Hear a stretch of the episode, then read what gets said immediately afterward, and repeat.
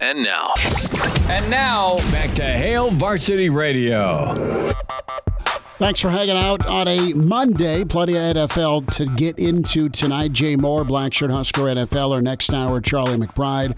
Lars Anderson from Tuscaloosa. In about 15 minutes, we welcome in Craig Mattick with us as uh, his show, the In Play podcast on South Dakota Public Broadcasting. Longtime legendary sportscaster in South Dakota.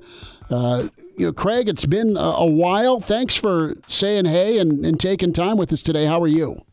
I'm good, and thanks for reading the intro that I sent you. Uh, that, that was that was that was good. Anytime you put legendary in there, that's pretty good. Well, all, it was in all it was in all caps. I had to make sure. things are things are well. Things are things are crazy. I mean, with with with college football, I know you know the Huskers are. It's always crazy, but you know, just recently now here in Sioux Falls and across South Dakota, everybody going crazy with Kalen DeBoer, and uh, it's kind of kind of fun to talk about him. A guy who, you know, a little kid from Milbank, South Dakota.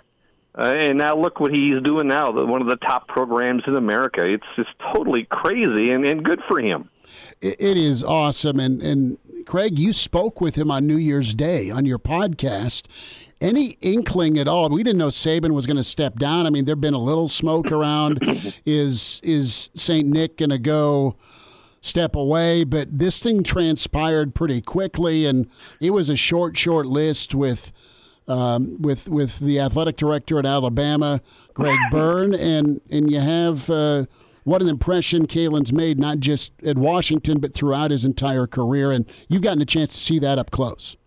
Well, it may have looked like it was a quick turnaround, but really it has not been. Um, in the background, uh, there have been a number of Division One programs who have made contact with with DeBoer over the last year.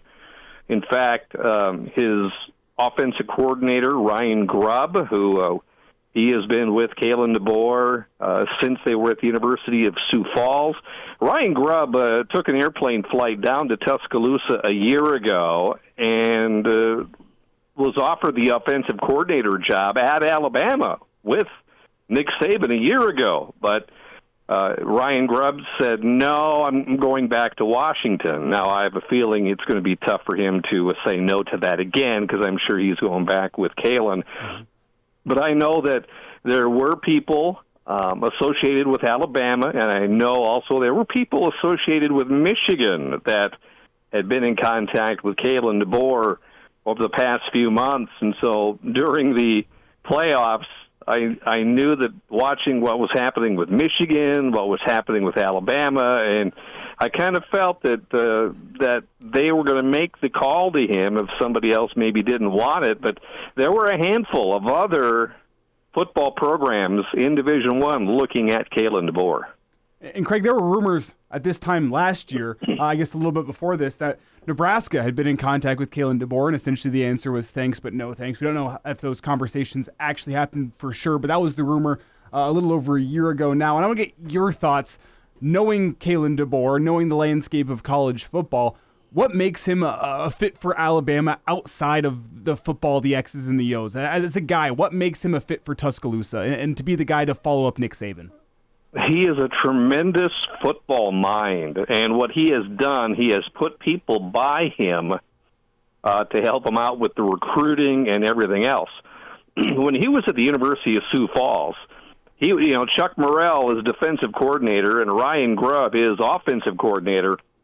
They were along the same hallway, and he could stand up in one between one door and talk to two guys at the University of Washington, and it's it's similar there at uh, for Nebraska. You have over forty up to fifty people that are in your room when you're when you're talking about uh, team meetings. I mean, the, the staff. It is a, amazing the number in that staff and what he ha- and what he has done he's a great football mind, but he's got Ryan Grubb, who's been with him since Sioux Falls. Chuck Morrell is the defensive coordinator. He's worked with the safeties. He was at one time a head coach in Montana Tech for a while. But these three guys have been together since they were at the University of Sioux Falls. And it's just crazy that those three guys have been the centerpiece of how they've put that football program together. And I would not be surprised uh, a name that may come out down the road here too is Curtis Riggs. Curtis Riggs was the quarterback who threw a bunch of passes to Kalen DeBoer when those two went and had a national championship at the University of Sioux Falls. excuse me, back in 1996. Curtis Riggs, of course, uh, was the head coach of the Sioux Falls Storm, National Indoor Football League. Folks from the Omaha Beef may remember uh, the name Curtis Riggs, mm-hmm. but there's a chance that Curtis may be joining that program as well. Uh, in just all four of those guys, really good football minds, and it has worked. Whether Kalen was at Indiana or um, Southern Illinois, um, at Fresno State, at Washington, and now let's see what happens at uh, at Alabama. Craig Mattick with us, longtime legend in South Dakota, and uh, his podcast, the In Play podcast. Find that on Apple, Spotify, iTunes, as uh, he has watched and been a part of Kalen DeBoer's career all the way back to, to Sioux Falls. And you want to hear a really interesting fun fact here? Curtis Riggs was the quarterback of the Sioux Falls Storm in 2003. Mm-hmm. You mentioned the Omaha Beef. You know who their quarterback was in 2003? I know the name. Matt LaFleur. Uh, yeah, Matt LaFleur. head coach of the Green what? Bay Packers. Yeah, Green, yeah, yeah. LaFleur was good was, one. Yeah, I was doing uh, games arena ball then. I think I went up to uh, to South Dakota and Sioux Falls after I left South Dakota, and I think the Beef put up a 76 spot with no running clock. Ouch. Much like Ouch. Kalen DeBoer would put up 60 spots on Nebraska Wesleyan, uh, and there was no running clock. so you got to got to see a, a, lot of Kalen a couple of years in a row. But what's his personality like? You mentioned uh, Milbank, and I know that area and just climbing the ladder like he did, not really being afraid of any challenge, being confident. And I love the, the, the point that you made about how and who he surrounds himself with on his staff. But from a person, from a guy standpoint, sitting down having a beer with him or a cup of coffee or whatever the case, I mean, what kind of drives him, in your opinion, to take on this challenge?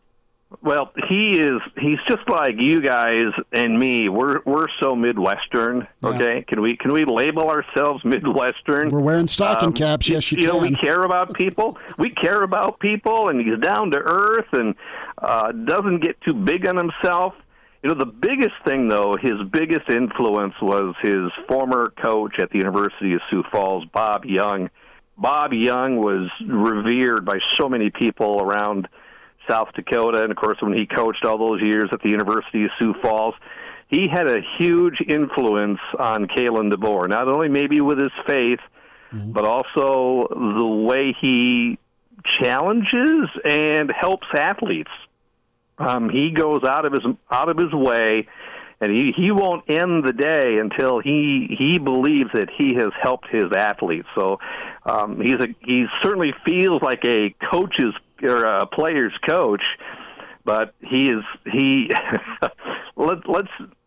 Here's a guy who's been in the spotlight, but every time I look at him, it still looks like us, you know, after a ball game, going up to him and just saying how you doing, and he'll come up and pat you on the back and say how you doing, how's the family, hope things are well. Just just an amazing, great guy, and a lot of folks in South Dakota are going to be. Uh, I don't know if they're going to be wearing crimson a lot, but at least they're going to be following Alabama down the road. Well, I was going to ask how many how many South Dakotans are going to make the the trek down to Tuscaloosa for a ball game. I'm mm. sure that's got to be in the works. We were we were excited for next year because let's face it, Washington and the, the Pac 12 or 10, yeah. whatever, becoming members of the Big Ten, where eventually, you know, Washington is going to go to Nebraska and play and uh, we were looking forward to maybe seeing him play Minnesota and Iowa in the Big Big Ten.